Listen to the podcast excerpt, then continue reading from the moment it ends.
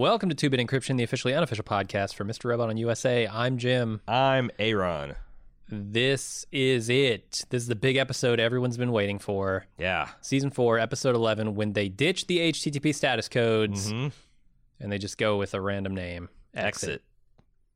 This is the first one in the season that was not a status code. Uh, don't know what it means. It's it's a very different episode, I guess. Uh, eh, it's not super different. We had that Alpha episode a couple of seasons ago. Sure. After having watched this episode, what do you think? So I, you know, uh, I guess I feel a lot of times when these shows, these big mystery box shows, are coming up to the conclusion, I get a little gripped up because you know I've invested a lot of years of my life, Mm-hmm. uh, and I invested a lot of hours of my time making this podcast, researching stuff, responding to vo- voicemails. So I like to see the effort pay off. And when I was watching, like, there was a point where I got completely engrossed in uh, the White Rose Elliot uh, duel. And I thought that was an amazing bit of writing and something to kind of like a statement from the show that I've kind of been waiting. Like, what the fuck do you, what is your, what's your prescription for us as people? You know, I felt like I got that moment and then it blew up and faded to red. And I'm like, shit, wow, that's a crazy episode. Sam Esmail really fucking swung for the fences.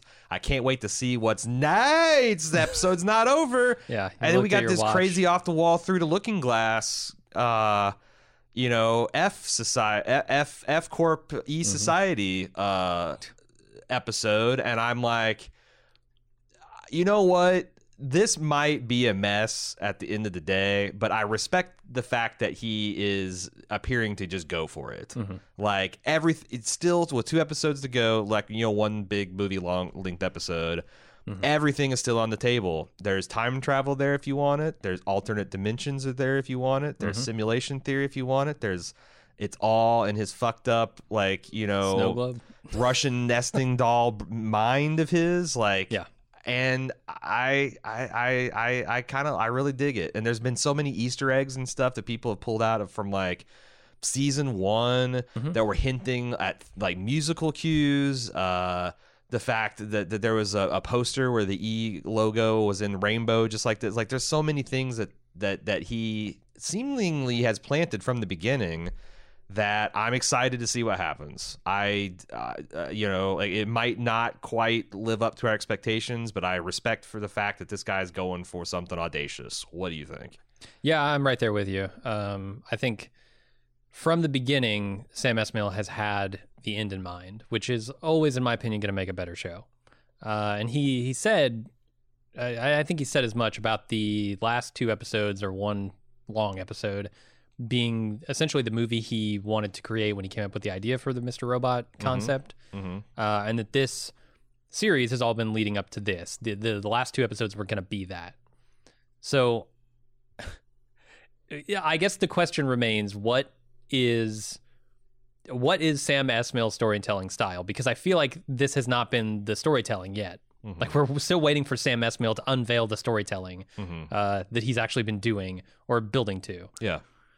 And I, it's weird to feel this sort of uh, just lost at sea in a show this close to the end of it. I don't think I've ever gotten this far into a show and been like, I honestly have no idea which direction this is going to go. Right. And there Yeah. are three possibilities. I couldn't pick one if I Yeah. had to. Uh huh. Uh, and and every single it's funny because you look on Reddit and basically every comment ends with I guess we'll have to wait and see till next Yeah. week. Yeah. You know, five more days until we know. Right. And it's like, yeah, that's all you can do because I feel like every time somebody points out a fact that like pushes it in a direction, somebody points out another fact and pushes it back the other way. mm-hmm. And I don't know where that leaves me. Yeah. It, it leaves me excited, I guess, for the end just to see what's going to happen. Mm-hmm.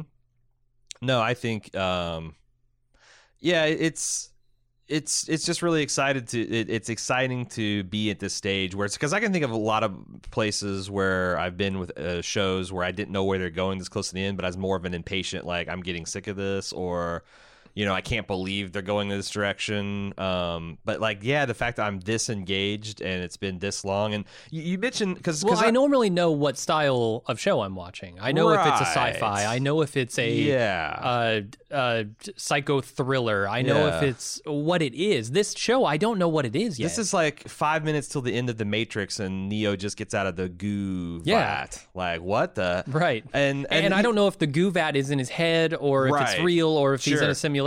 Like, uh-huh. can't trust this Morpheus guy. I- th- th- so Sam Esmail said at the end of season one that like at the end of the day you'll properly understand all of season one to be the prologue of the story he actually wants to tell. Okay. And I remember you know I've, I got podcasts to this effect. I'm like, okay, this seems like bullshit, but whatever, we'll see. Um, it now feels like the entire series has been a prologue to properly understand this this this thing. It's like the world's largest and most elaborate rocket to uh-huh. shoot the smallest payload into space. You know, Yeah.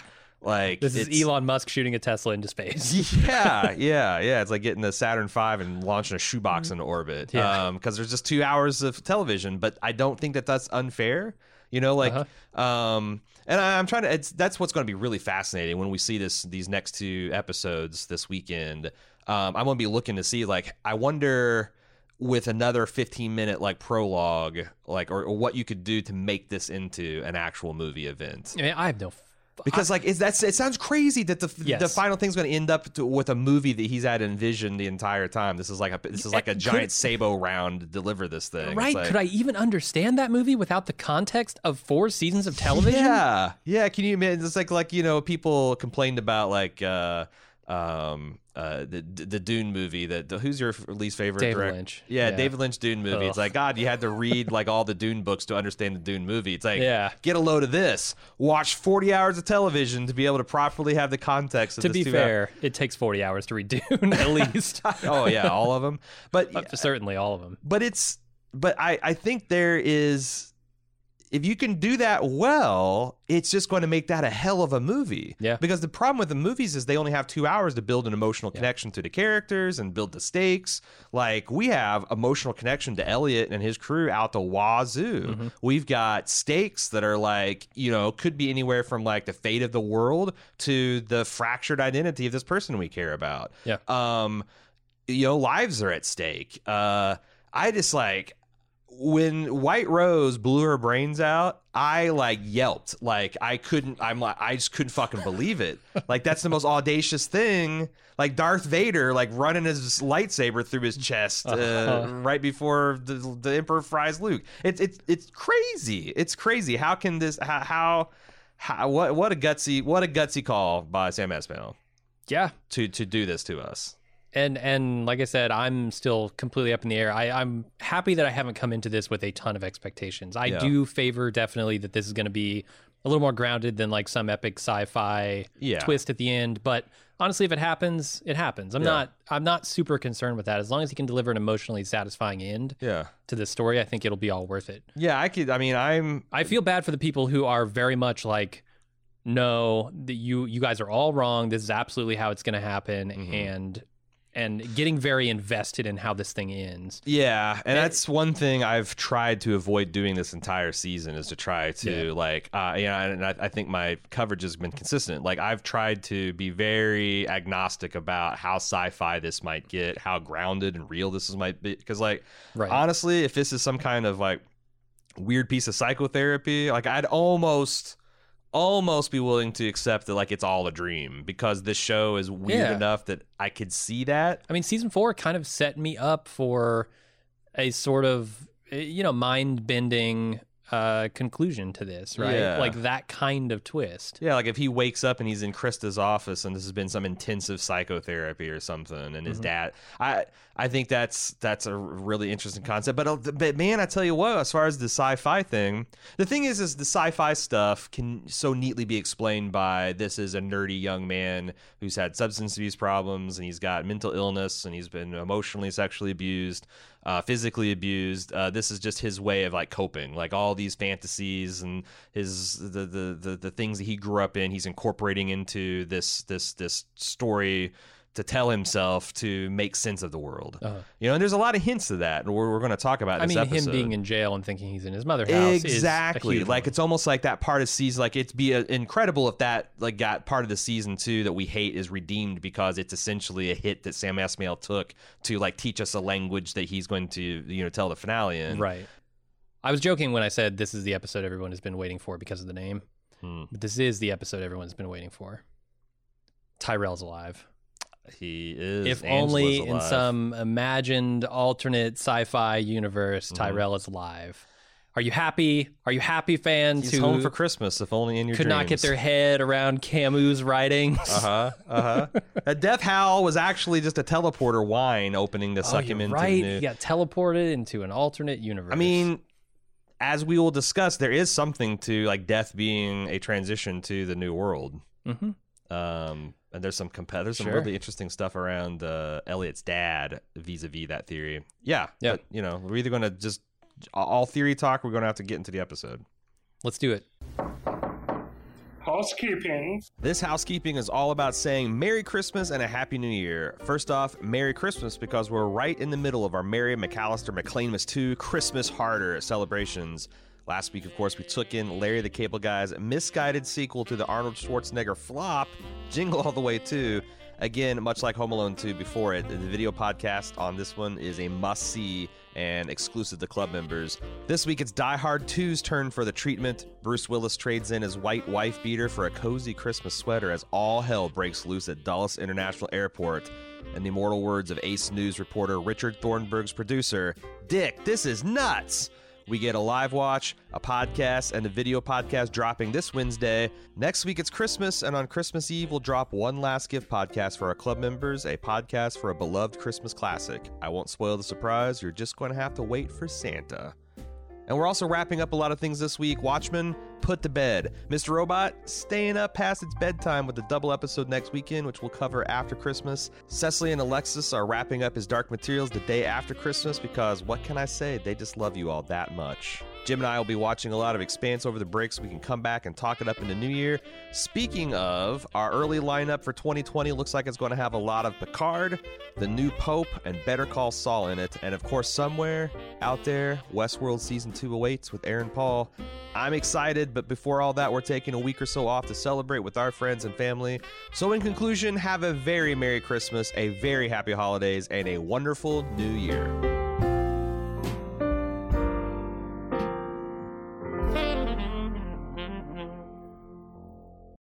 Uh, we go back to the night of the hack with the FBI. Well, which hack? The the hack that finally takes down the Deus Right. group and transfers all their money to the people.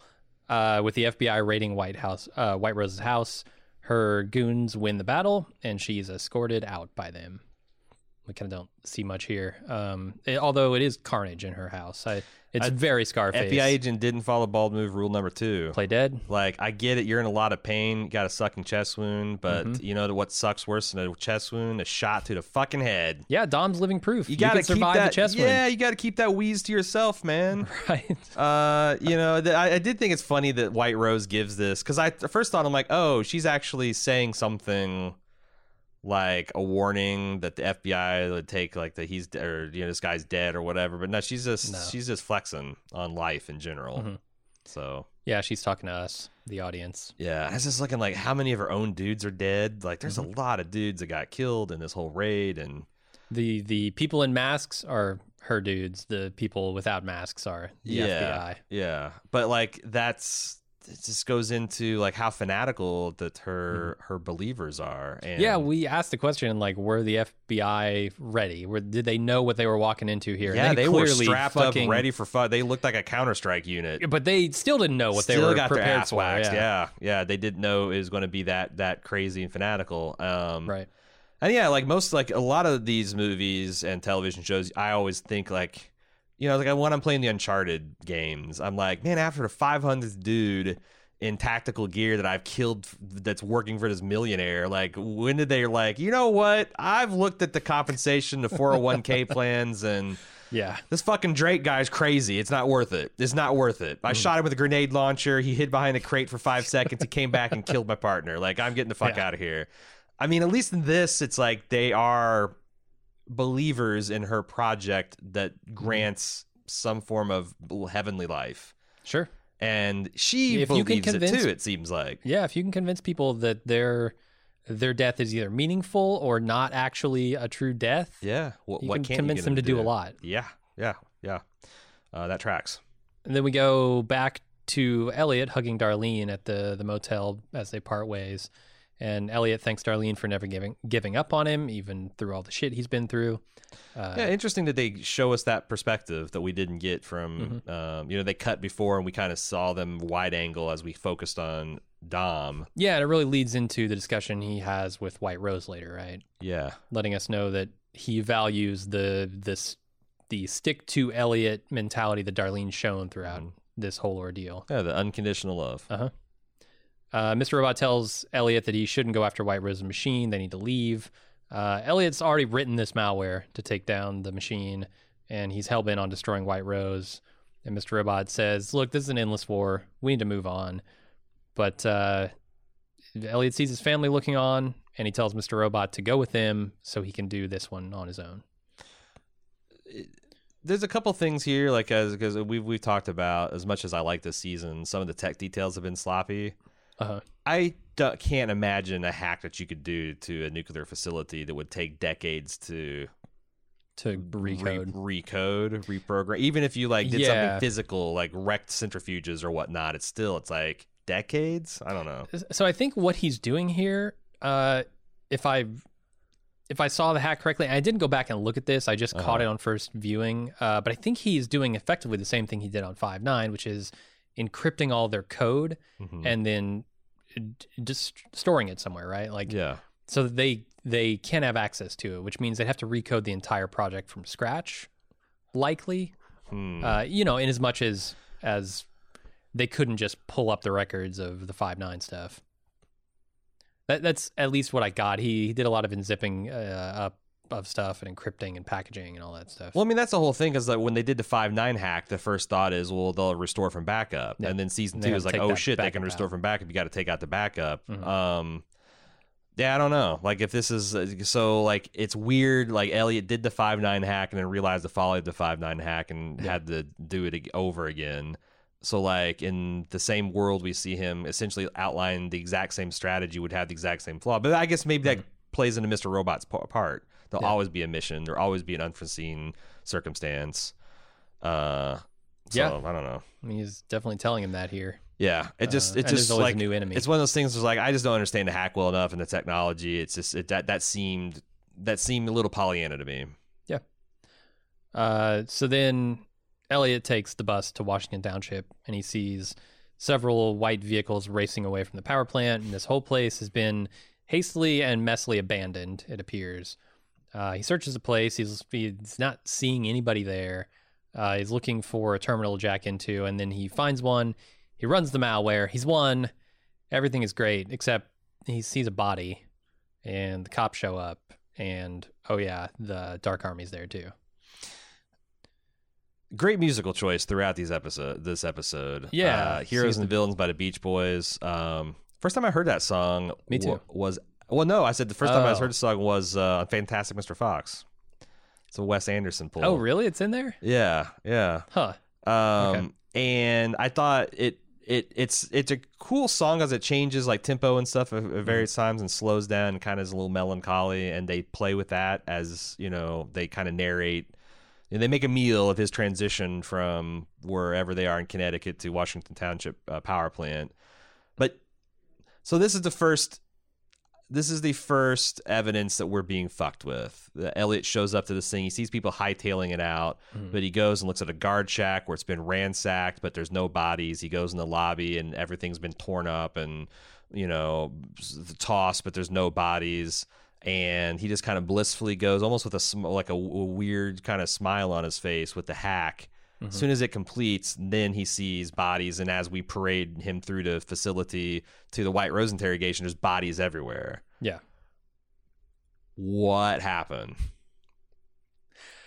So well, let me throw uh, another wrinkle onto this. Okay. White Rose says later in this episode that the machine was already on at this point. Yes. Before he ran the malware, the machine was on. Yeah. She, she did So- the Ozymandias thing. Here's here's the explanation that I guess. Okay, one of the explanations, and I'm not sure where I fall in this Uh-huh. because I don't know where I fall in the vast majority of this episode. Uh, one of the explanations is that this is sort of a Mr. Robot esque state that he's in, um, trying to essentially protect his mission.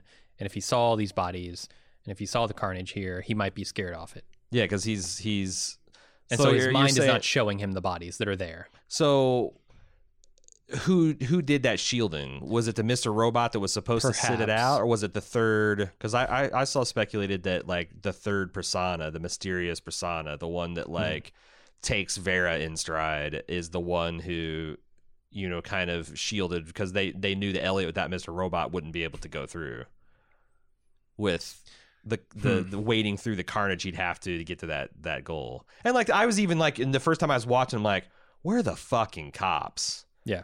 Like there's this like, and I thought it was weird that there's no bodies because it seemed like there should be. But I'm like, well, ah, fuck, I don't know how many people work in a power plant. Maybe it's like 12 or 13 people, and we just haven't Yeah. seen them yet. But like, yeah, uh, I, I, I, I saw that something was wrong, and then you know, as soon as he installs the mal- malware, is it, the the cops show up and all uh, hell breaks loose. Mhm. Is it possible that they're also suggesting that we're already in some sort of simulated state, and this is kind of like when Yeah, you know how shit in the Matrix happens weird, where like you're supposed to understand that the pill Neo takes is actually a tracing program. Mhm. Um, yeah. There's some very matrixy stuff going on here too. yeah, like the code that he, the malware to disrupt the machine might have done something to the actual simulation he's running on. If you want to go with that Right. theory, and that's what's causing the the chaos and upheaval. I saw that theory. I'm I'm less I'm less on board with the simulation stuff. Yeah. Um, because that to me does not seem like a true different world, like a parallel universe, which is what White Rose calls it. hmm But White So- Rose is not above lying to people. Like, Yeah. if she's a, she can shoot herself in a simulation just so. But to what end? Like because this is her project and she wants her lover back. She doesn't want a simulation to fool her into thinking that she's Unless got she her believes back. simulation is the real thing. I mean, she's also kind of crazy. But I so Yeah, the, the thing is, I guess D- it feels like you're certainly. it feels it feels like you're advocating the position, um, which you may or may not be, that a parallel reality that you can jump through with a machine is l- more probable than a simulation. Given the nature of the machine that we've seen, right? It's it's Hmm. a particle accelerator of some kind. What does a particle accelerator get you for a simulation? I don't really know how it gets you into some- another dimension either, but is it just Uh, like in, in a random sci-fi sense of like, hey, we're Right. fantastic energies? And If you want to connect the dots with a very large hadron collider of, Okay. of some kind, and black holes and extra dimensions and Ah, I see. alternate universes, there's there's more connective tissue okay, there all than right, there is yeah. to I like. think you've won me over. I think Okay. you've won me over. unless it's quantum computer, you know. Ah, see, and then I know, man. That's why. That's why you can't really. Uh, now you talk me right down. back out. Uh, simulation theory for life. Uh, no, I don't. I, I'm, do? I don't like. I, I really am agnostic. I'm just pointing out like possible Yeah. explanations and weird shit that we're supposed to notice. Um, Right. We're talking about we can- we can talk about his slow, you know, very cool walk through the facility with uh, fan favorite. Uh, uh, uh, what what are we calling him? Like Intel clean room guy with the Oh, hamburger burger guy. fetish? Hamburger guy. yeah, is what is what I think he's officially called in the credits. Ah, hamburger guy. Uh, Yeah. if, if a hamburger guy got a line, I used to call him sandwich guy, sandwich guy, but I guess hamburger guy is it. hamburger guy. I can I can rock with hamburger guy. Uh, Uh, yeah, we're about to get to that. You want to? they go to they go. To, I just want to talk about the corridor that leads up to the room, Mhm. and they had all these portraits of people that have different colored tape on them. Did you see the theory about the colors and the dimensions?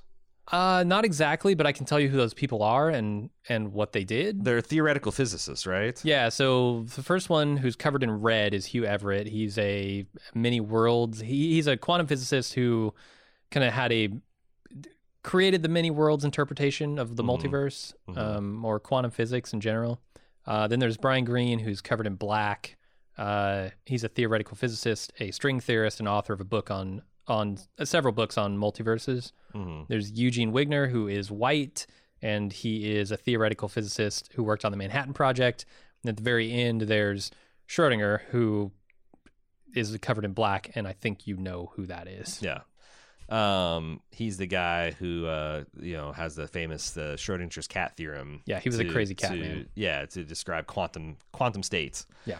Um, so the one of the theories goes is that the the colors that are blacking out these these gentlemen's faces correspond to different dimensions Okay.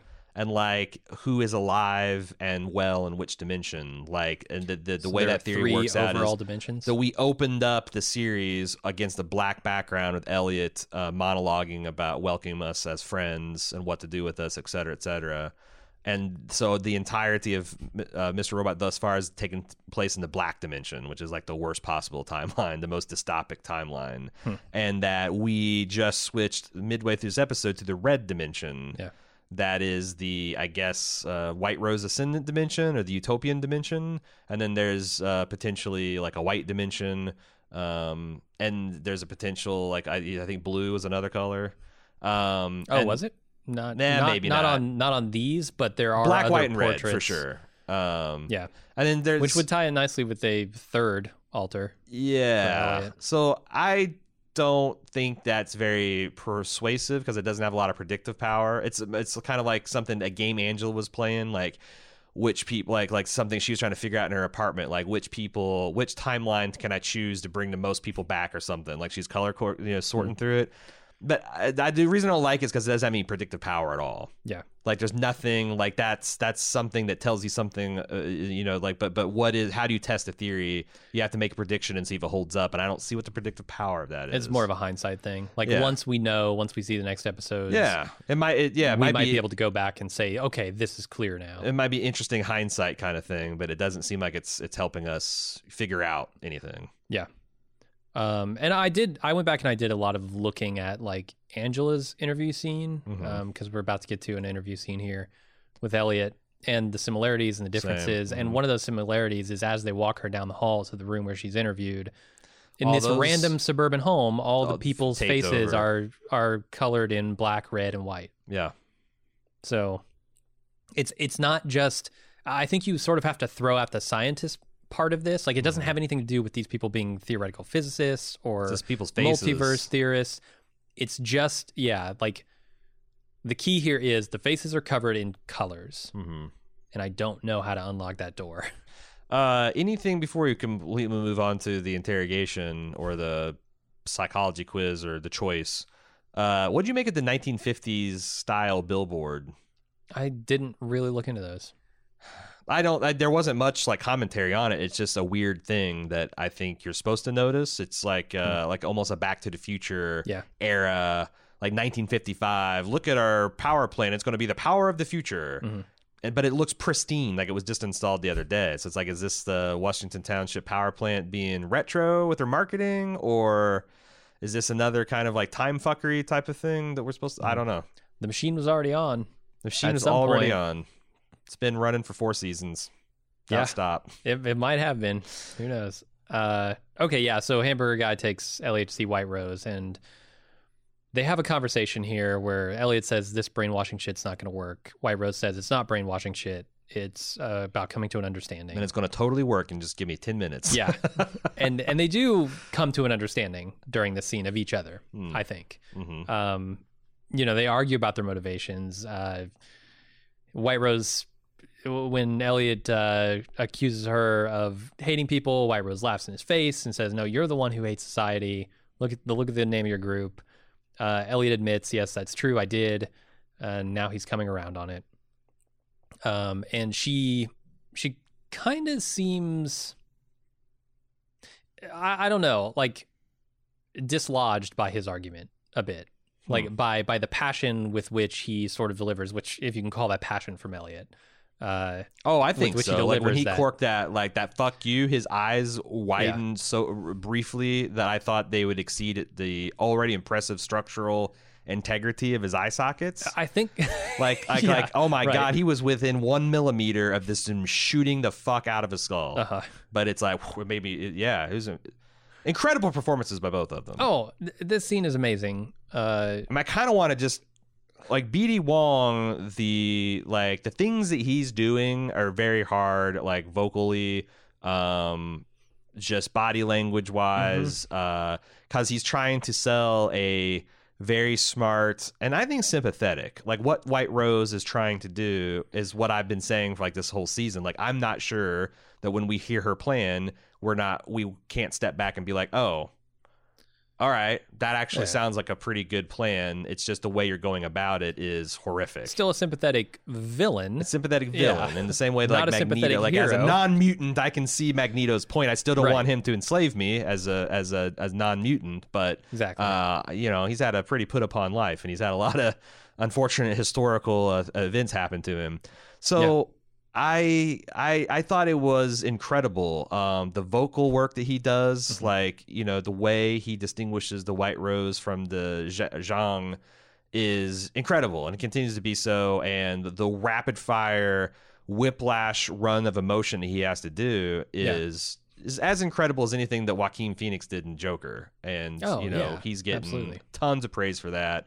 And like there's a couple things I thought were just chilling. Like when she goes, you know, don't make me laugh. The second time she do, uh, says don't make me laugh and um, throws in F Society in his face. The or, or when he, she goes from um, it's it's the point where she goes from um, don't make me laugh to on the contrary my people uh, my love for people drives me she goes from like unhinged kind of joker to like all business and deadly serious and like Oh, yeah. a heartbeat and it's it's fucking amazing I mean, this this scene is an exercise in like uh, stillness and chaos, in calm and and ferocity. Right, like Mhm. the the balance of power here switches back and forth multiple times in this scene. yeah Um, and, and and Elliot, who I'm not used to in the presence of White Rose, seeming like the anchor, the rock Mhm. of a scene, here very much feels like it yeah until we get to the end where White Rose sort of attempts to, whether she's successful or not, I don't know, take that power back uh, and and show him what she's been trying to show him all along, what she showed Angela. Mhm. I love the dynamics in this scene. It's incredible. And I thought that there's a point in the middle of White Rose's argument where she's like, you know, we're told constantly by our leaders, by our scientists, by religious authorities that our world is crumbling around us and it's our fault. We're to blame. Yeah. And we are filled with so much self hatred that hating yourself is no longer considered like a weird trait, but like a given. Mhm. And when I look at like, especially like young people in line and how like the, the the the black humor that they engage in, the like the joking about suicide and depression, it reminds me of like 50s and 60s area like Soviet bloc humor. you know, like when things Okay. are like you are so fucking down in the hole and it's in it's it's in, in it's inconceivable to see your lot in life materially changing. Mhm. Um and I, I just like I thought it's like God, that's an astute point because I certainly believe that psychologically, like self hatred is bad, Yeah. and yet like we're just bombarded with images and things about how we're fucking things up, and it's it's unfortunate that they're very difficult to hear, um, and they're all very true, and I don't think we as people are designed to deal with like the weight of seven billion people and the whole planet like resting on our shoulders. Like, Yeah, the- that's, that's the way above the pay grade of a monkey. We we have multiplied faster than our society has evolved, Mm, essentially, yeah, yeah. and we're desperately trying to catch up. Yeah, there's this. Uh, just a, wasn't as a famous like either physicist or science fiction writer quote of like our our technological progress has exceeded our moral and ethical progress. Probably. Like I feel like our social technology is definitely kind of lagged lagged further behind. But Yeah. I, I thought that was a great. And then uh, Elliot, um, you know, you're like, wow, pfft, strong case against uh, humanity there. Let's hear it for the the the defense. And uh, I thought Elliot rose to the occasion, uh, talking Well, about the healing power of love and how yeah. yeah, I mean, we're all fucked up, but we also try, and you know that's going to happen no matter what. And we're yes, you're right. We're told we don't stand a chance, but still we stand. Right. And and and neither of them are wrong in this scene. It's just how do they approach the the the solution yeah, to this problem? And I think Elliot Elliot has taken White Rose's route before. You know, make refashion the world in in a way that you think is going to be more pleasant for you and the people around you. Uh, and he's seen the folly of that. yeah. You mentioned something about her being emotionally set back. Um, I think it's like what she says is that I thought she thought that they were on the same side. Yeah. That when Elliot That like, he would just understand this intuitively. Yeah, that like I don't this this is as soon as I explain it from my point of view, you're gonna be like, oh God, of course. Mhm. and she was genuinely disappointed that uh, that wasn't the case. But it's weird because like, is that also part of the brainwashing? It- It's a fair question because there's a lot of shit that goes on in Angela's uh, yeah. Do you want to talk about like interview.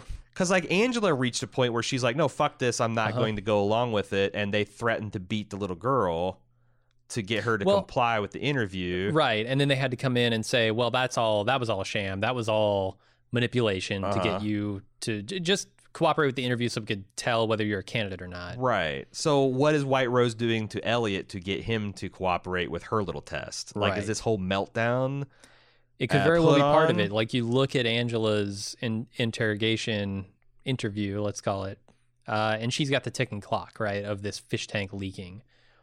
And you know what's a bigger, badder ticking clock is a nuclear meltdown about to happen, right? And you think the only way to save it is to play this game.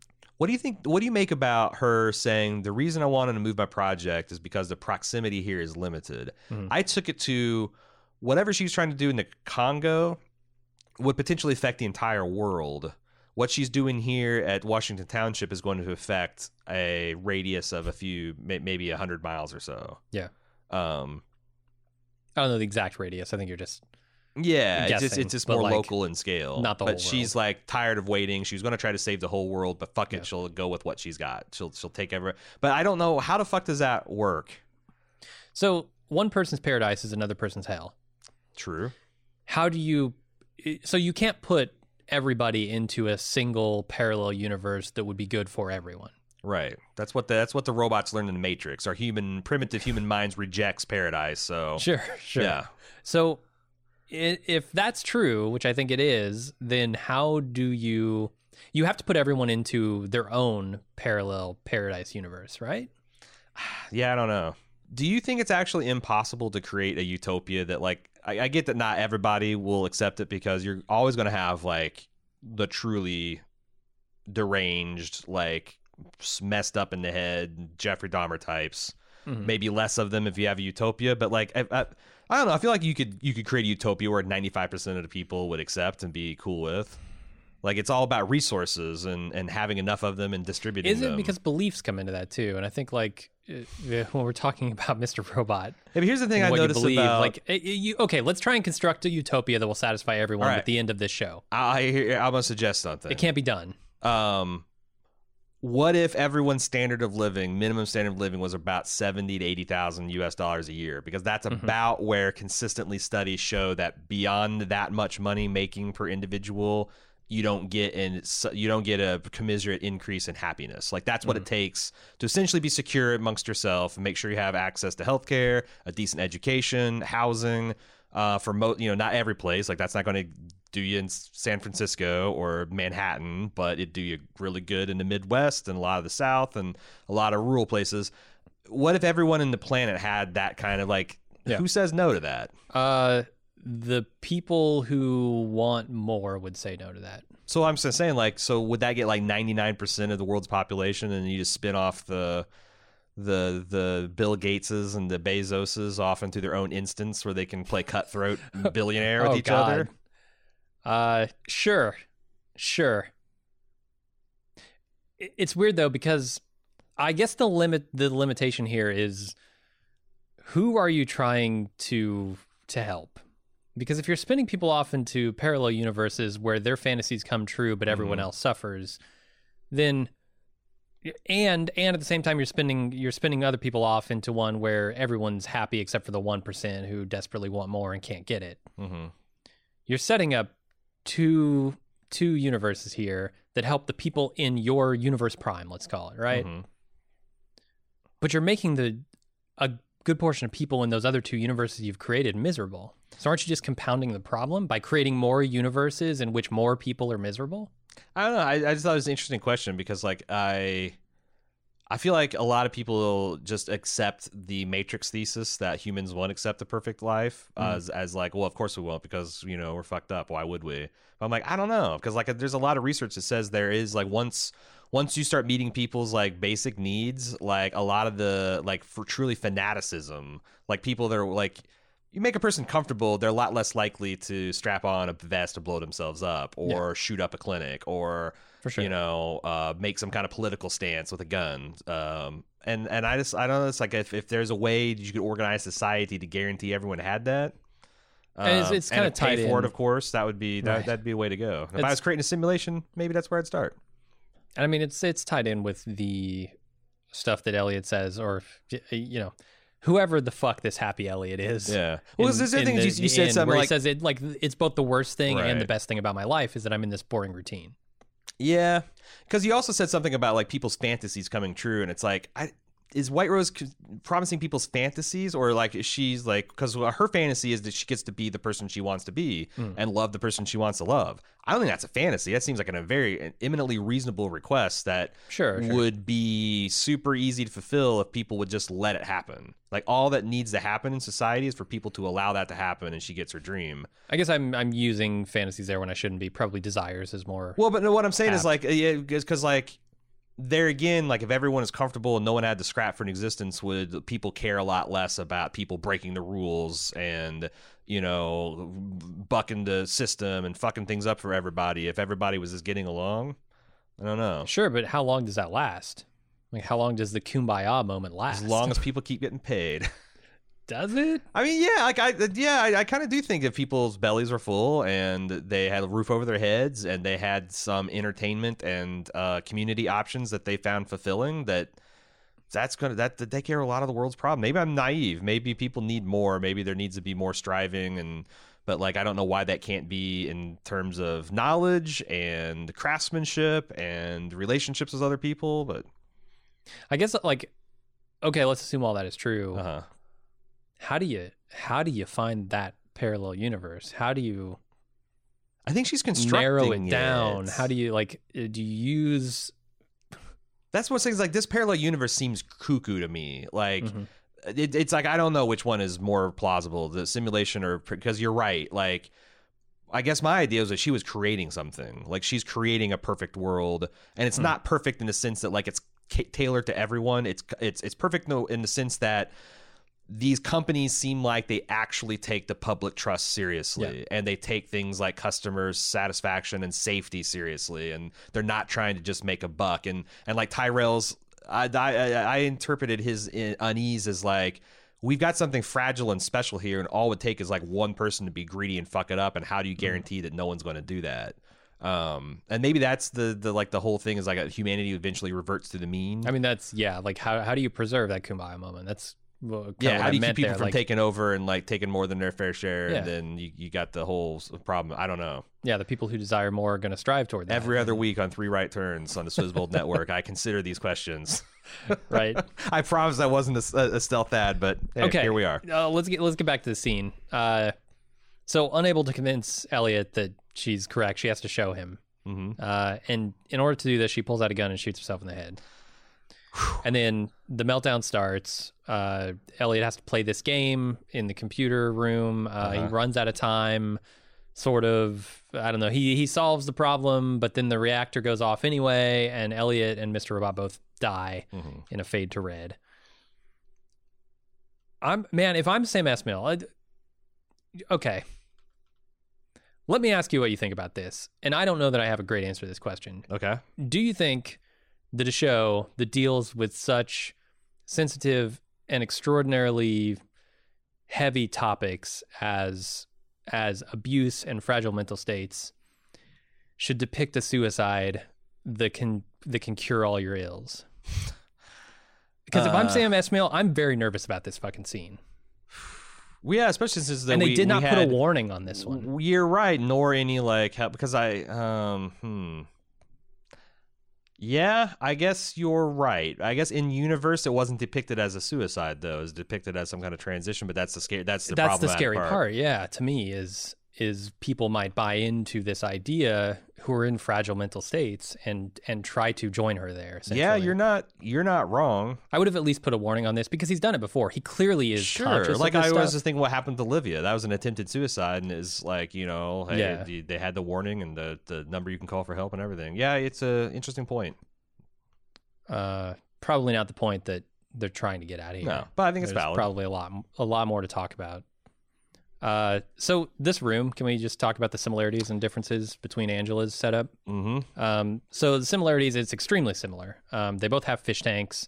They both have a a meaningful book on the table. They both have an old computer, which appears to be the computer they had as a child. Um, they- they're both visually similar Had with blocky motivational light posters. sources. Uh, Angela had to hang in there, and Yeah, uh, Elliot's Elliot had- got when life closes a door, open a window, or A window opens, yeah, something like that. Uh, they both have this very dark. Uh, actually, it's a black room in both Mhm. instances, and then there's a phone on the table for both of them. And a phone is something that could be identical. I don't. I don't see any reason to not make a phone identical unless you're trying to make a point. Angela's phone is red. mm-hmm. Elliot's phone is blue. And that got me thinking what color Matrix- dimensions they're going to, man. It got me thinking. Yeah, like blue pill, red pill, Matrix, like Ah. harsh truth versus Angela, comforting illusion. Angela accepted the red pill, and Elliot took the blue one. Is what you're going for, right? Yeah, but it almost seems to be the like like Angela came away from that with some sort of comforting like blue pill type of numbness, right? True. Not a harsh reality of of understanding the truth of the world. Mm-hmm. So I I don't know where to go with that. I just noticed like with all of the other Matrix illusions that we've seen in this series, that seems to be yet another one. Well, the crazy thing is that we've got another Elliot running around in the ensuing episode, and Right. Angela was such a fundamentally different person in Mhm. seasons like three through you know the beginning of four that I think it, you you you have to question whether she got displaced at some point in that that that that experience with White Rose, and she Mhm. it turned her into a different person. In the same way that Tyrell is like more Elliot like in this this uh, F dimension. Yeah, it seems like she might have gone through some experience that Elliot is going through. Yeah, uh, it's also something this, like this that, is this another back from it. one-off thing, right? Like the dates were one-off and the the the the, the dimension that we or the existence that we are familiar with, and now Mm-hmm. there's one letter off. It's not E Corp, it's F Corp.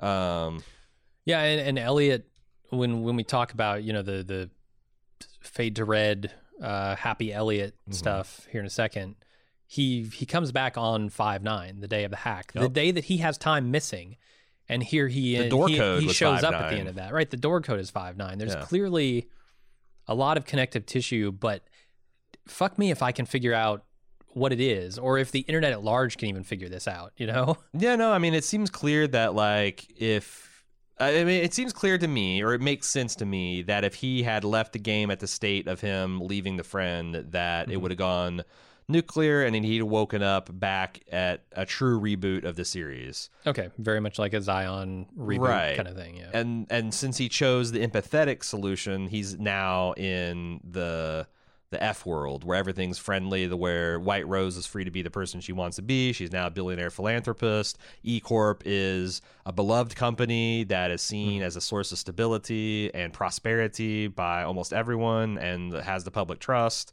Um, it seems like our world only um, the world works like we are taught like it does in sixth grade like when you take a civics and econ and and uh, the classes and they teach you like all the checks and balances and how they work properly and it's a fucking Yeah. delicate framework and how economics how you know you How buy low you sell high and Yeah. you know you have the cost of this and the cost of that and then you get in the real world and it's like all just you know fucked up and Yeah. Um well, buy. I can't fucking buy. I don't have any money. yeah, How am I gonna buy? Yeah, yeah, you got they got yeah, not pit, pot to piss in, let alone to buy anything. Yeah. So that seems like what they're going for. But then, and also that that's it's satisfying from like an Alderson loop, you know, that he's stuck in this loop, and how do you get Mhm. out of? So I guess the question is, the, so an Alderson loop is something where you you put the machine in a state that it can't get itself out of with its present state of code Mhm. you know so like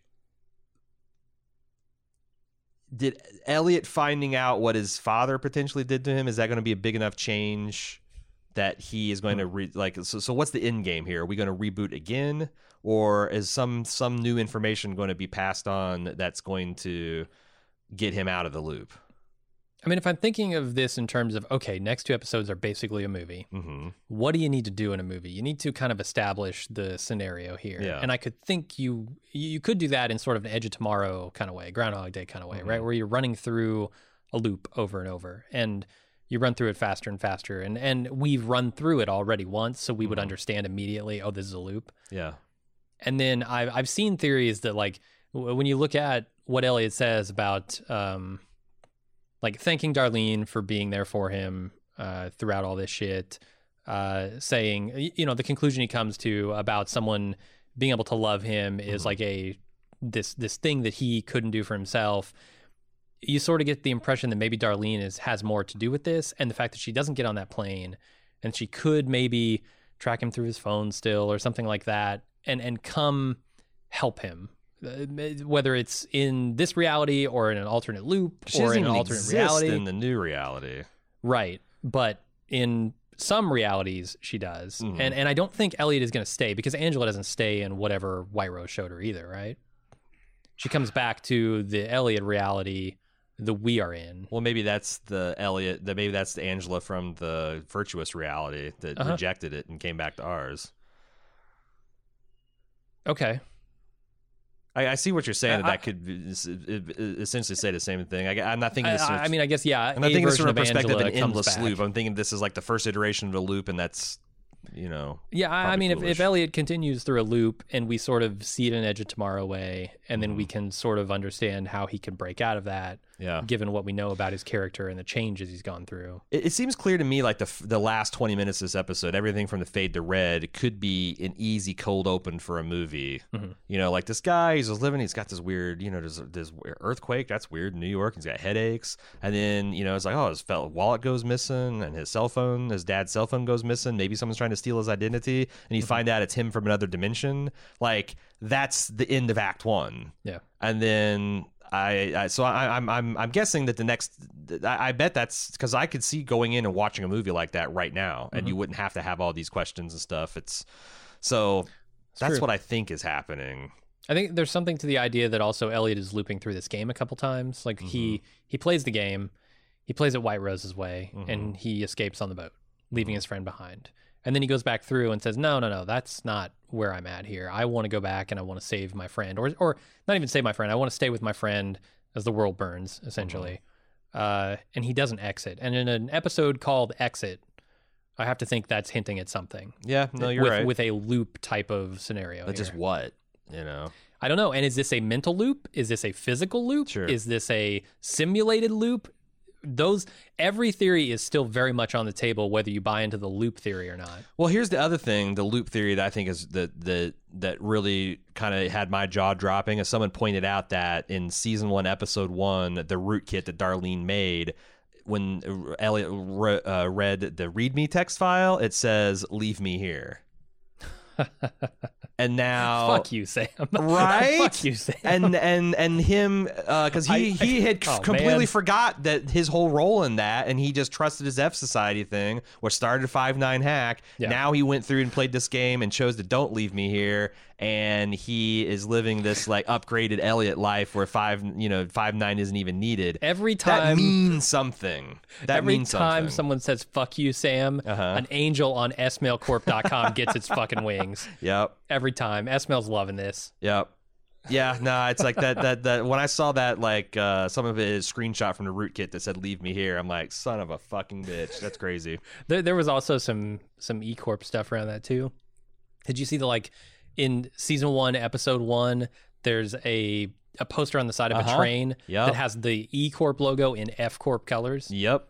And it also has uh, a poster that says something about heroes and villains, Uh-huh. and e- evil always wins. Man, Yeah, this show, this show.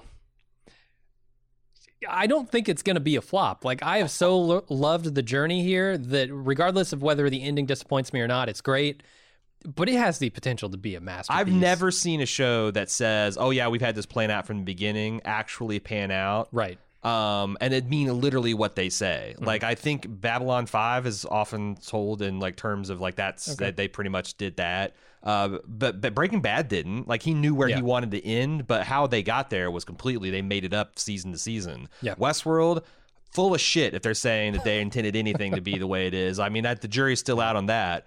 But there's a lot of things where they say that, but like, man, when you look at all of the Easter eggs that he put in season one that you wouldn't understand until like the very end of season four, I'm starting Yeah. to think this crazy asshole did everything intentionally and had it all mapped out. As crazy as it sounds. You're getting me hyped. Yeah, I you, know. you can't do this to me, man. I know. It's all going to be a dream. I Ellie's going to be holding a snow globe with the all all safe office at the end. Uh huh. Yep. It's gonna be Gideon. hmm All right. He's going to find out Uh, what is in his mom's safe deposit box is going to be a snow globe Oh fuck. with his apartment building in it.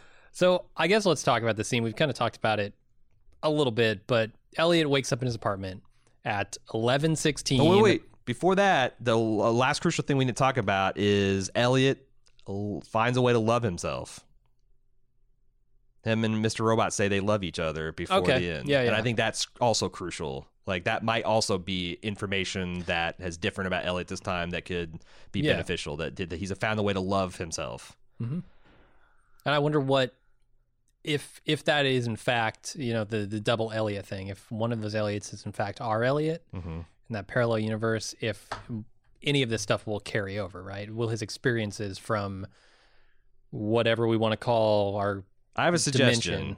because what it looks like the dominant way to refer to this in the in the last 24 to 48 hours on Reddit is to refer to R Elliot as Elliot and R Edward as Edward uh, and R Tyrell as Tyrell and this world as Feliot, Fedward, and Man. Firell. I'm gonna throw a fucking monkey wrench into this. Oh, later, yeah? later. Is there a Frank? There's a Frank Because it's his name Yeah. game rules. You just leave off the F. It's his, it's his, it's yeah, his rank. any F name really fucks with that, doesn't it? Frank. No, you just the name game rules. Oh, you leave it off? You just leave. Just drop it. Yeah. Huh. Yeah. I- Maybe I've never played the, the name game. You haven't? You're talking about Banana Fana Fo- Fofim, Sure. Nemi Momim.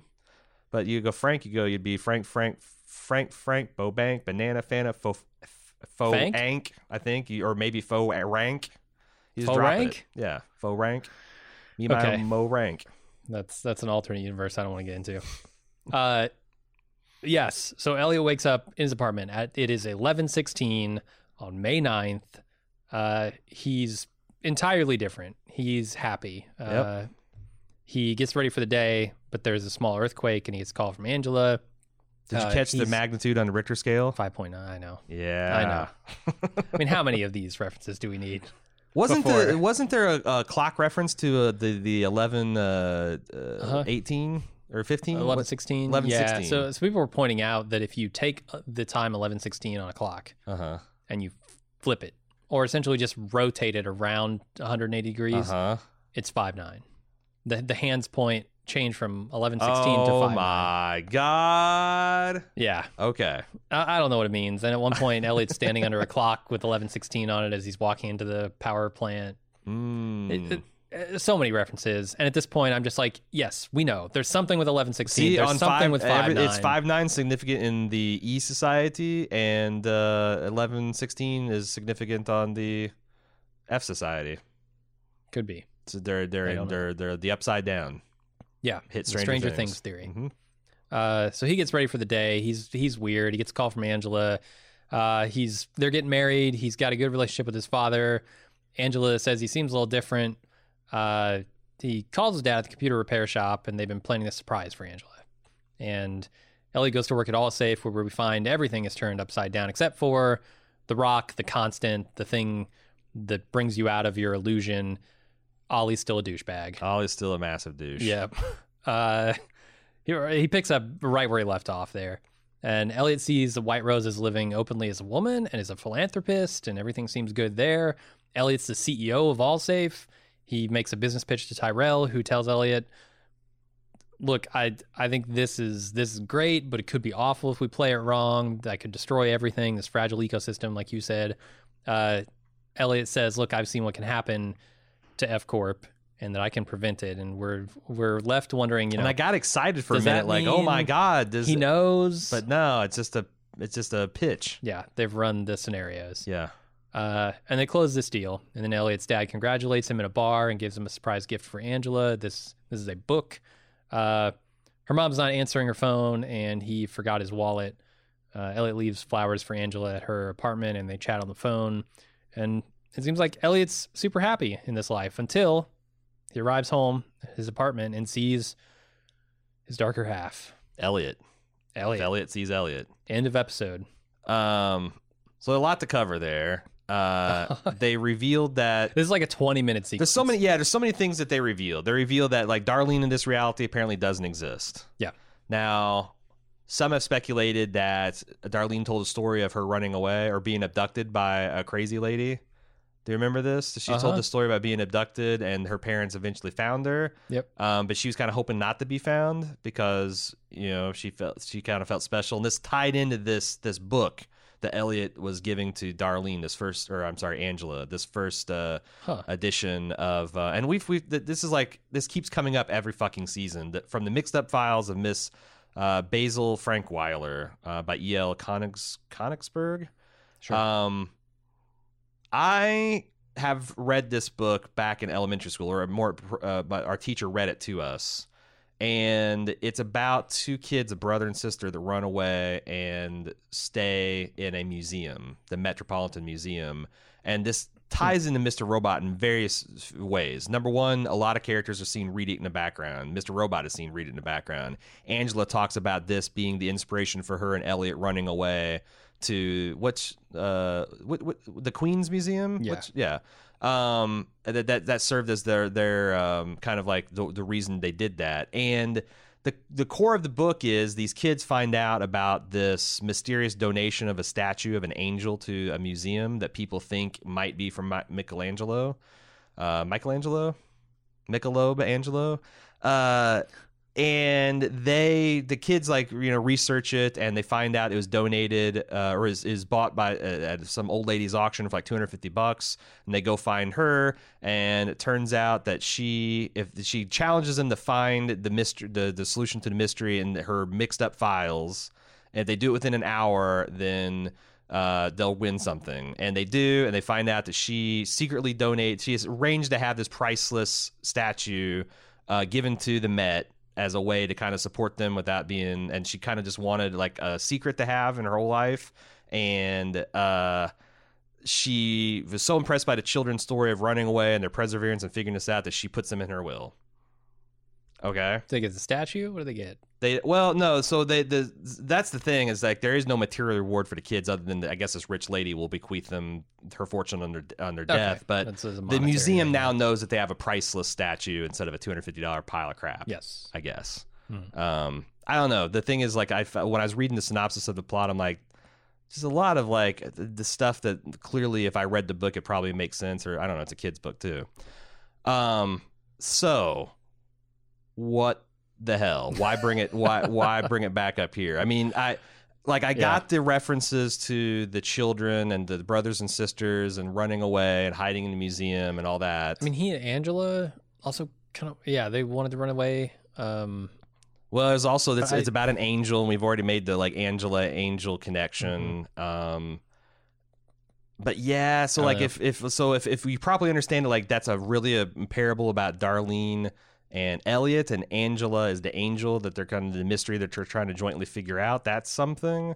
Um, if also uh, that Darlene would got abducted by that kind of eccentric lady, which is kind of the you know Miss Basil Frankweiler um, of the story. Um, that maybe that's that, that it's not that Elliot's only child that she just uh, their, their her sister his sister went missing, mhm. but like that didn't make sense to me because like why would Angela tell like like, like if I knew you well enough to know you had a brother that got abducted when you were like nine years old, Yeah. I wouldn't ever refer to you as an only child. That would be which pretty fucking implies that tactless. she doesn't know, Or maybe which it- implies that either Elliot hasn't told her, which I don't think is true in that version of the world. So it implies that Elliot doesn't know, which implies that if he does have a sister, his parents never told him, but he's the older brother, so I would think he Yeah. would remember yeah, having a younger sister. yeah. And Darlene's pretty young, but I still think you would remember having a sister. Yeah. But uh, so yeah, that's that's everything I know about the story. Yeah. And I don't think there's a, really a, a popular theory about how it fits in or how it has predictive value for what's to come. No, I was sort of disappointed when I looked into Tolstoy's uh, Resurrection as well, Mm-hmm. because that was the book that was sitting on uh, Elliot's desk in the interview room. And we've seen Mr. Robot reading it before, and the Mhm. only real tie-in seems to be the title. It's about the the injustice of man-made laws and like somebody A who- Tolstoy book, somebody really? Mm-hmm. trying to right a wrong, which I guess broadly thematically that plays into Mr. Robot, but like specifically, Hmm. I I wasn't seeing the connection. Uh, so the other so the other mystery that we have is that um, his his father Fedward is missing his phone. Uh, Elliot Uh-huh. misses his wallet. Um, and Wait, Felliot? Felliot misses his wallet. Okay. and uh, wallet? Fangela's parents uh, were staying at their house, and Uh. apparently Elliot, our Elliot, visited Angela's house to, to get something out of there because he picked up the phone, heard Felliot on the phone, dropped the glass he was holding or whatever, shattered it, and cut his hand. Maybe Okay. What is Angela's father's name in this universe? I phony. No, no, no. We know what it is in the other universe. What is it? Who's Angela's father? Oh shit! Yeah, you're right. How do how do you Price. modify Philip? I'm lost. You're right. I'm confused. It's Philip, but it's spelled with a F instead of Right. PH. So Philip, with a hard F. The Philip. it's Philip. Philip, Yeah, you don't want to. You want to soften it with that PH. You just want a hard right? Philip. Uh, sorry, I totally derailed you with my stupid joke. No, that's I, that's entirely appropriate. The name game breaks down. You found you found, Found the the one exact case. place where it, it, it sunk under its own weight. Yeah, White Rose Utopia doesn't work. Um, yeah. So, so what there what so I like is there any other possibilities except for R Elliot doing some kind of identity hack on Felliot or some kind of because like I said, I, I, I'm I'm guessing that R Elliot is the one that stole the wallet, stole the phone, and Oh, okay. cased Angela's joint because Right. because I was Um, going if like he went to Angela's house first because that's like if you found yourself in a different dimension, maybe he goes to his apartment Mhm. and you know uh sees that it's like completely different or whatever. Then he goes to Angela's apartment and then he starts putting two and two together and then he goes to his dad's old shop location. But like I think the way the timing works out is he kind of hit his dad first. Hmm. Then Angela's, then then he lifted his own wallet. But to what end? I don't know. Like, what is he Yeah. trying to prove? What's he trying to? I don't know. Also, if you look at the screen uh, that that is up when uh, Felliot meets Elliot Mm-hmm, at the very end, mm-hmm. uh, there seems to be a F Society mask on the screen. Hmm. There's Elliot in a hoodie on the screen. mm-hmm. All things that are remnants of the the Elliot universe we know. There was a theory that got debunked pretty quickly um, that I guess Elliot had a similar model cell phone in the first season, like an iPhone that had a crack screen, and people Mm-hmm. were wondering if it was the exact same phone, but I guess it's not the same model, and the crack pattern is different too. So, because someone is like, "Oh, this is the thing that survives the Okay. dimensional trips or whatever," but Phones, yeah, yeah, it's all in the phones, man. Uh, only iPhones though. Only yeah. iPhones. If you don't have an iPhone, it's not going to survive a dimensional trip. But that's the thing. Elliot's now an Android man, so he's fucked. That's true. Should have kept. Yeah. Should have kept the Android contract through season one, man. Uh, okay, let me throw the monkey wrench. I, I mentioned the monkey wrench earlier. uh I want to throw it now because I think I have an idea that sort of piggybacks on the the theory that this is all in Elliot's head, Okay. and that these are Felliot and Elliot are two are perhaps the second and third, or first and third, or first and second. Who the fuck knows? The alters. Mm-hmm. If you remember back to, I think it's episode nine of this season. Mm-hmm. Um, the opening is uh, Mr. Robot going to visit uh, his wife and young Elliot in uh, Ma- Magda and and young Elliot in that boardroom, right? Mm-hmm. And he, they talk about like, oh, when are we going to tell Elliot? When are we? When are we going to tell him? Um, we should have told him already. Young Elliot wants to tell him. Mr. Yeah. Robot says, not ready, not ready. Right. Uh, and and they eventually land on like I'm going to show him what he did in Mhm. order to sort of make make all of this make sense to him. Mm-hmm. Here's what I'm thinking. I think that when they're talking about an Elliot there, they're talking about Felliot, and that Elliot is actually the third here, uh, and that Felliot didn't. Sort of the antithesis of what we thought that there's an angry Elliot that lashes out at people, right? He's and got a normal Elliot inside. him. crazy things. Right. He's got this normal Elliot and telling him what he did is telling him about the five nine hack. That you you are because he's got missing time there. I, I I'm trying to I'm just trying to connect the dots on like who they could be talking about and how that switcheroo could be like mind blowing. So this is the world you could have had, but you threw it away because it doesn't track us. Yeah, like what is what what's the the the answer there? Like, hey, you shouldn't have rocked a boat because like look at like he's essentially got Gideon's life, right?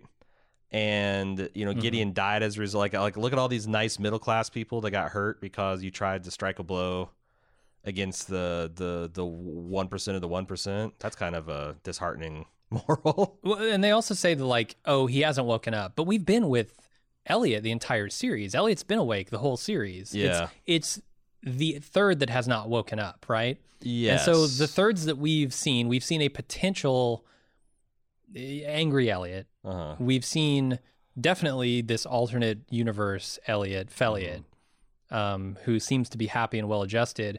And I feel like showing him what he did could only really apply to someone who hasn't done things that are worse right.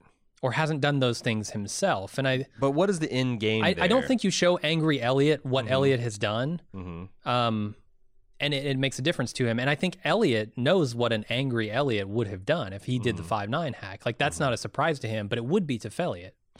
Yeah, and there's also this weird reversal where like it feels like Elliot and Tyrell switch places emotionally and tonally, if not like position wise. Because you know Tyrell's still Okay. the place where Tyrell's at. Well, I guess he's now the CEO, isn't he, Of E Corp, yeah. of F Corp? oh, sorry, F Corp, yes. Um, and And he's it's Firel. and he's the Thank you very CEO of all all Allsafe. uh huh. Yeah, I just like so. I think you're right. There's something to that. This is something that Mr. Robot is doing to try to get a reaction out of one or more Elliot personas. hmm But I don't know what the end game is because And, I and like, is it coming too late, like- right? Are like- they going to die here in a nuclear meltdown? yeah. and this is just well, Mr. Robot saying, okay, now's the time. Well, someone also pointed out that no like time. To what extent does Mr. Robot get to control the things that, that Elliot sees and experiences? Yeah. Because he's the one that opens the door and says, "Oh my God, everything's in f- of fire in here," and then shuts the door. Uh-huh. Like there's one of the theories that like kind of is along the lines of this is uh, almost like a ghost of Christmas future, like Mr. Robot guiding Elliot through like, look how bad you'll fuck up the life of everyone. Sure. Um, is that he he's putting this isn't a false, but I don't know, man, because White Rose shot herself in the head. Mhm. There's bodies all over Washington. Like there's there's a limit to how much this can be in his head. It seems to me. Like I guess that's the that's the one danger I have on the show. It's like it'll be so much in its its head that like almost all of the emotional and character journey that we've been on is going to be seen as kind of a moot point or gets reset. And I don't know. That can be satisfying too. Like like I, I used the Memento movie example of like that's a guy Yeah. where you know the character itself literally didn't make any progress but that's kind of the point. Like the world f- fulcrumed around him or something. I don't know. It's a weird, non-happy ending, happy ending. Yeah. No, it's it's interesting. I guess, I guess the the question then that I have sort of following on to the idea that this would all be in Elliot's head hmm and it's not an alternate dimension is did White Rose just actually kill herself?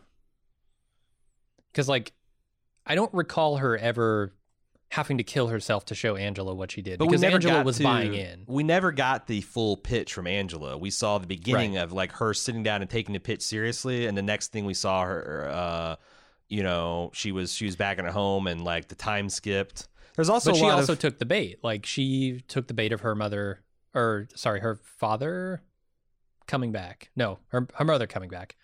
Uh, she took that bait and she was all in, and she wanted to see what White Rose had to offer, whereas Elliot very much doesn't. But I'm thinking like that's if if if that was the thing that seals the deal for everyone. But I don't know because there's also after Angela became a true believer, she has this um, meeting with um, uh, uh, the, the the car salesman Irving, Irving, yeah, where she asks him, "Have you seen White Rose's project and does it work?" And he says, "Yes, I've seen it." And she says, "Does it work?" And he goes, "Ah, you know, technology, the advancements people make, anything's possible." Which is a great non-answer answer. Yeah. You know, it's like, well, you've seen it, motherfucker. Is it possible or not?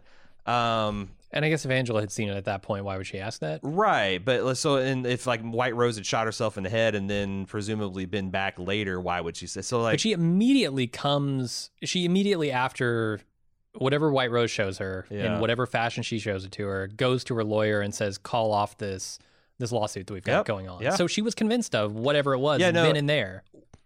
The next two episodes got to be a hell of a sh- uh, two hours of television because Yeah. all this stuff is going to sift into one column or another. So Yep. we don't have long to wait. Yeah, uh, that's about all I got. I really don't have a good answer as No. to what next. I don't think two anyone. There's be. not like a runaway pet theory that everyone's got. Yeah. Like there's several different flavors. Like I think we've outlined the three different ways it can be. It's all in the head. It's a simulation, or it's an alternate d- dimension. or there's a fourth truly explosive outcome that we haven't even begun to ponder. Yeah. that Sam Esmail has been uh, had in his back pocket because all the time. all the looping and stuff is essentially variations of those Right. main themes like you know is Yep. it time travel is it a dimensional loop is it you know uh, a, a Intrusive memory he's stuck in like they're Mhm. all similar mechanics with like different like underlying causes so And my feeling going into the final episode is I'm kind of open to whatever this show is going to do as long as it does it well and as long as it can convince me that the time has been worth it. mhm, And and I think it doesn't have very far to run with that baton mhm. because my time has very much felt worth it throughout the series. uh you were critical of some of the pop choices they made in last week's episode what do you think of this episode score Better. Better. uh consciously a lot more like wall to wall hmm licensed music though like it is Yeah. much more noticeable than it's been like i I feel like it, it's not that mr robot never uses noticeable licensed music but it's Mm-hmm. like once an episode or so um this was like i felt like 30% of it was scored by some kind of pop tune or Yeah, the tone beach boy throwback didn't really feel as off to me. Like I guess it, uh, it, okay, so here's the thing. I was unsettled in both of these episodes, but I was Hmm. unsettled in a way that felt inauthentic with the Darlene Dom stuff because I did not believe Irving when he says everything is happy and and Dark Army doesn't care about you and everything's fine and you you've got a happily ever after here. I just fundamentally didn't believe it. Mhm. Here, I, I'm I'm not stuck in that. the the The scene that unsettled me is White Rose and or or, or sorry, White Rose is like whatever she showed Elliot, this alternate dimension. I felt very kind of untethered during this whole thing. Like, what what am I seeing? It felt it felt incongruous with everything I knew, but it wasn't like, oh, that music just didn't fit the tone of Mr. Robot Mhm. as I know it, or like it just it was giving the music wasn't giving me false notes here. It was just the music was a piece of what they were doing Mhm. uh, in those weird scenes, as opposed to one where I was supposed to, I guess, take it on face value. yeah So yeah, I didn't have a problem with it this time. all right That OK Go song, that's that's kind of a banger anyway. yeah no like i said all the songs i thought were catchy or thematically appropriate Yeah. um but then i didn't have as big a carly rae uh carly rae uh meltdown as, as you did last week Sure, are we ready to get to feedback man let's do it. All right. Uh, you can send feedback to Robot at Bald Move. Reminder: next week it's Christmas. We are not coming on the 25th to to wrap up Mr. Robot. We will be coming in on the following Monday Yeah, uh, to to wrap up the two episode extravaganza and also consider extra long feedback. Whatever we need to do because it'll be the series wrap up Mhm. of Mr. Robot. Um, yeah, that's it. Might be a seven hour podcast. I, I don't know. oh boy. Yeah. Uh, we- we'll, we'll see. We'll see. I mean, what we, we've been averaging long podcasts of late. So uh, let's move on to robot@baldmove.com. So where you want to send the feedback. Let's move to Dan from Connecticut. Last week, Mr. Robot invented a non existent rest stop in a fictional dam in Hamden, Connecticut. It might be a reference to the most significant dam in Hamden, Connecticut, at the former Eli Whitney uh, gun factory site. Whitney was an inventor responsible for two paradigm shifts in American society the cotton gin that changed the national economy so dramatically it fractured our country. Because that's what uh, I think, uh, like uh, slavery was on its way out, and suddenly that made it profitable again. And the idea of interchangeable components in manufactured goods. The site is now home to the Whitney Water Purification Facility and Park, among other things. The landmark building has attracted national attention both for the striking appearance and the underlying technology. While it's unlikely that Esmail was referencing the current treatment facility, I think the Hamden rest stop was a small homage to Eli Whitney. The Hamden connections are deeper than just the allusions to Whitney. The creator of ALF, Mr. Paul Fusco, was also born in New Haven, Connecticut, and reportedly developed ALF while working in Hamden.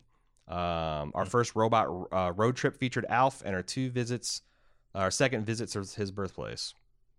All right, I like I said, I, I don't know. Uh, I don't know if that has any kind of predictive power or like uh, why he would want to hint that. I I can see definitely the Eli Whitney, you know, like being a huge part of like the industrial revolution and also inadvertently uh, prolonging the the horrors of slavery as Mhm. something that Esmail would like to play with, but beyond that, I don't know. Yeah. Armando. Since day one, White Rose slash the Dark Army has been a troublesome partner and existential threat to Elliot and everything and everyone he cares about. Also, since day one, everyone's known that the Washington Township Project was her reason d'etre. Det, det, det, det, How do you say A that? Uh, reason for being. Okay. That's how you say it. Let's say that. Also, since also since day one, everyone's known that the Washington Township Project was her reason for being, for which no number of dollars or lives were too much to pay. How is it possible that E Dog knows minutia about his therapist's sex life and simultaneously have zero knowledge of or curiosity about White Rose's elephant in the White Township living room? If only to have leverage on her, you'd think he'd want to know something. He knows they killed Angela, Cisco, Trenton, Mobley, and have long been wanting to kill him and Darlene. A little research on what she seems up to is way, way, way in order. Folks have told me in response, well, Elliot just doesn't know what the project is. Bullshit. He's supposed to help with the Congo move. How's he going to help to do that with zero details? I smell a big reveal or massive plot hole. My hope is that the third alter is down and deep with White Rose's machine somehow and has kept it secret from both Elliot and Mr. Robot.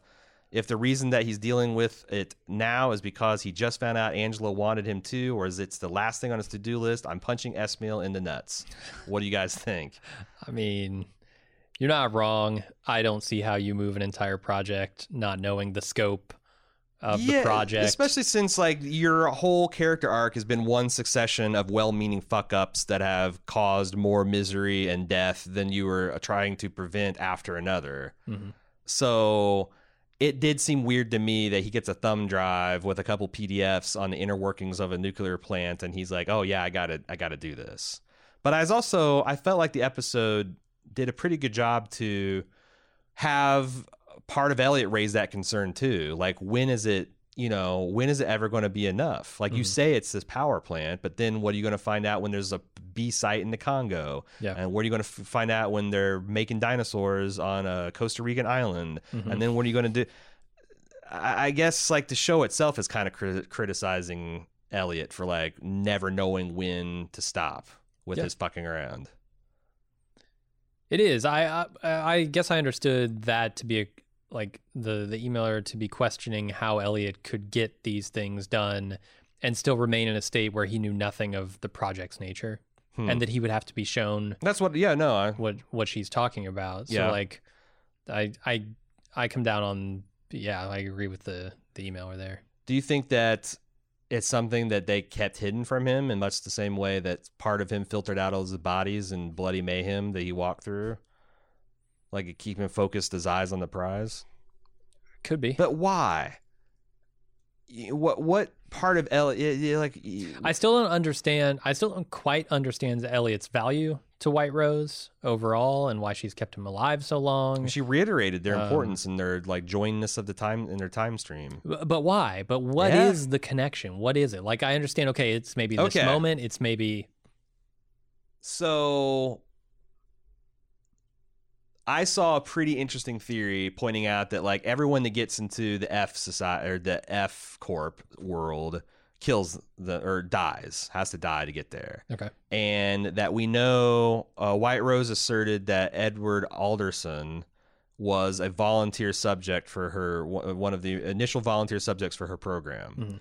And it seems like a father who is racked from guilt because he's preyed on his child would want to wake up in a world where he was free of this compulsion or whatever the deal and like that that would lead him to volunteer to, to, to die and go to this better world Mhm.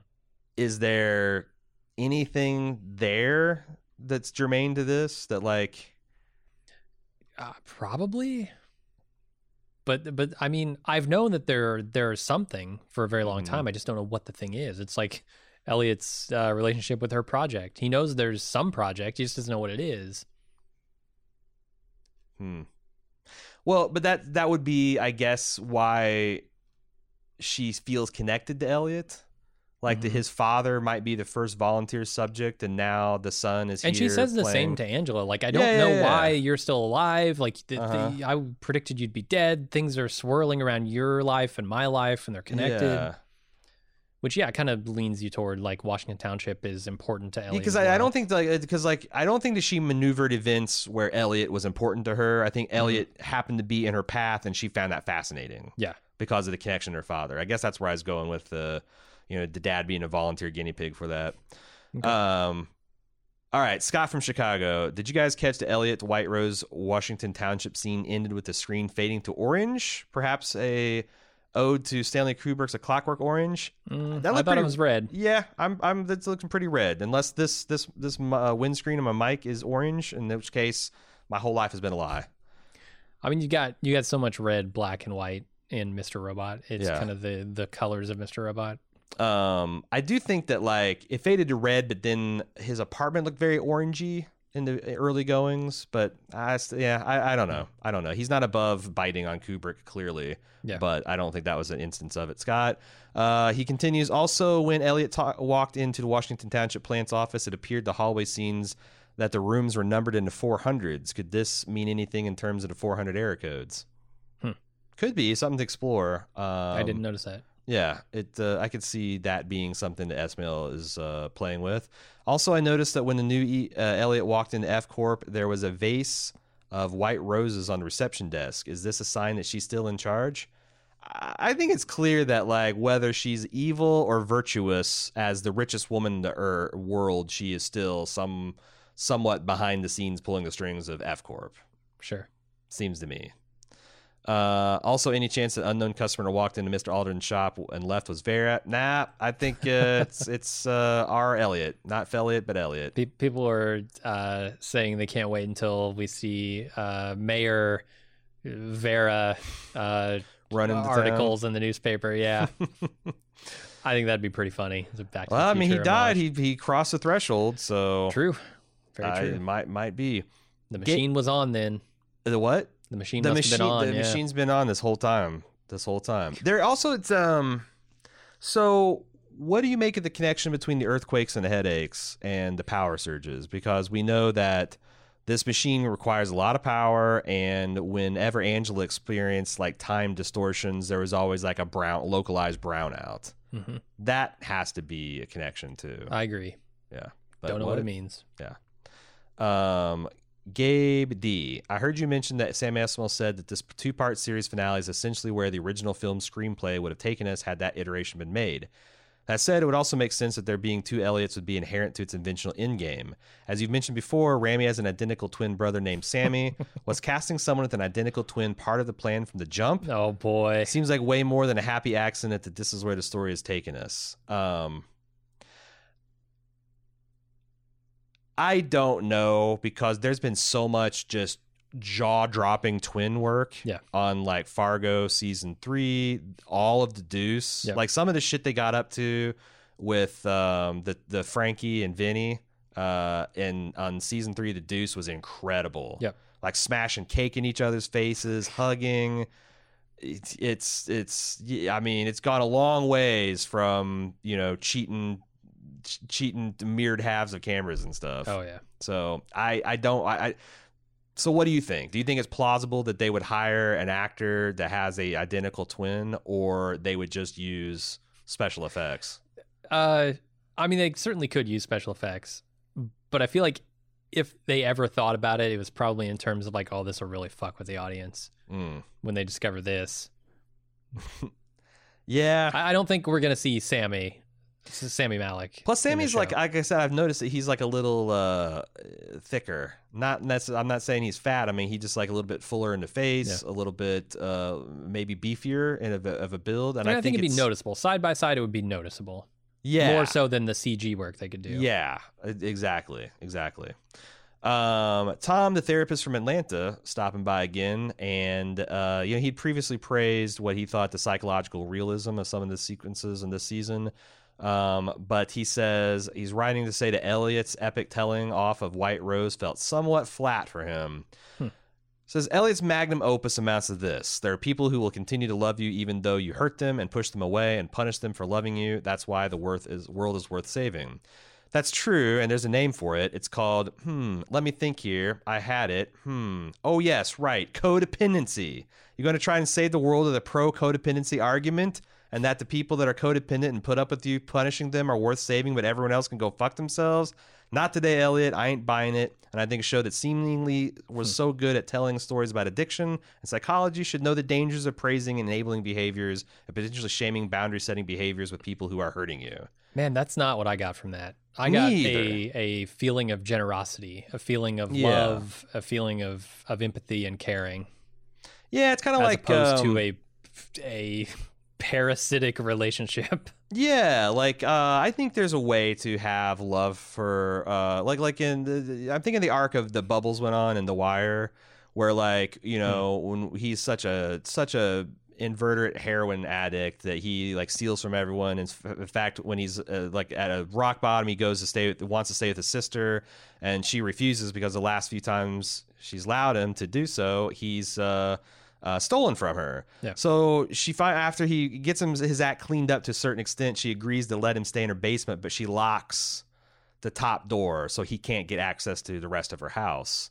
And the final scene of the series is Bubbles walking up that door and open going through that open door because she ha- he has demonstrated enough trust that you know she's she's built that back up and allowed her back in her life. And I think what they're going at is not that like Darlene just puts up with anything that Elliot does. Like it seems like she does hold him accountable and she does mm-hmm. make him apologize and he has to make amends. It's more of like, you know, you always have to leave that door somewhat cracked. Maybe you can lock it for a time, but if a person makes sincere changes and you love them unconditionally, then I guess you should always be rooting for them and be ready to take them back when they start making those positive changes.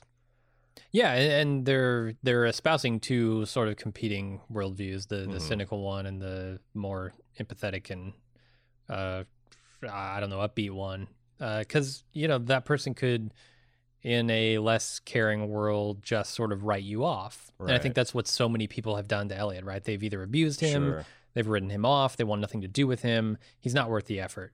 And, And- I think and- the and- difference between those people and Darlene is she cares. And you can't love or care for anyone if you don't love and care for yourself and like this you know if nothing else elliot at this point in the story has learned to accept at least a large some part of himself he's lo- he's learned to love the mr robot part of him and the mr And robot part of him has learned to live Through love the love that other people showed to him, he Right. wouldn't have been able to do it without that. Right.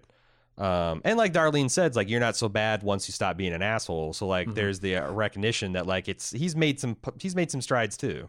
So uh, that's how way I see it anyway. Uh, last up is Mask. And, his his being an asshole was a reaction to the way he had been treated by people. Sure. No, I mean he's like got yeah, everything down to like his his psyche fracturing yeah. into these multiple personalities because of the trauma he experienced. Yeah, these are all adaptive things. he, of he learned as a child to protect people. himself from trauma, like Yeah. from the multiple personalities to the disassociation to you know the compartmentalization he does mentally and emotionally. It's it's all stuff that uh, you know he he had to come up with just to survive. So.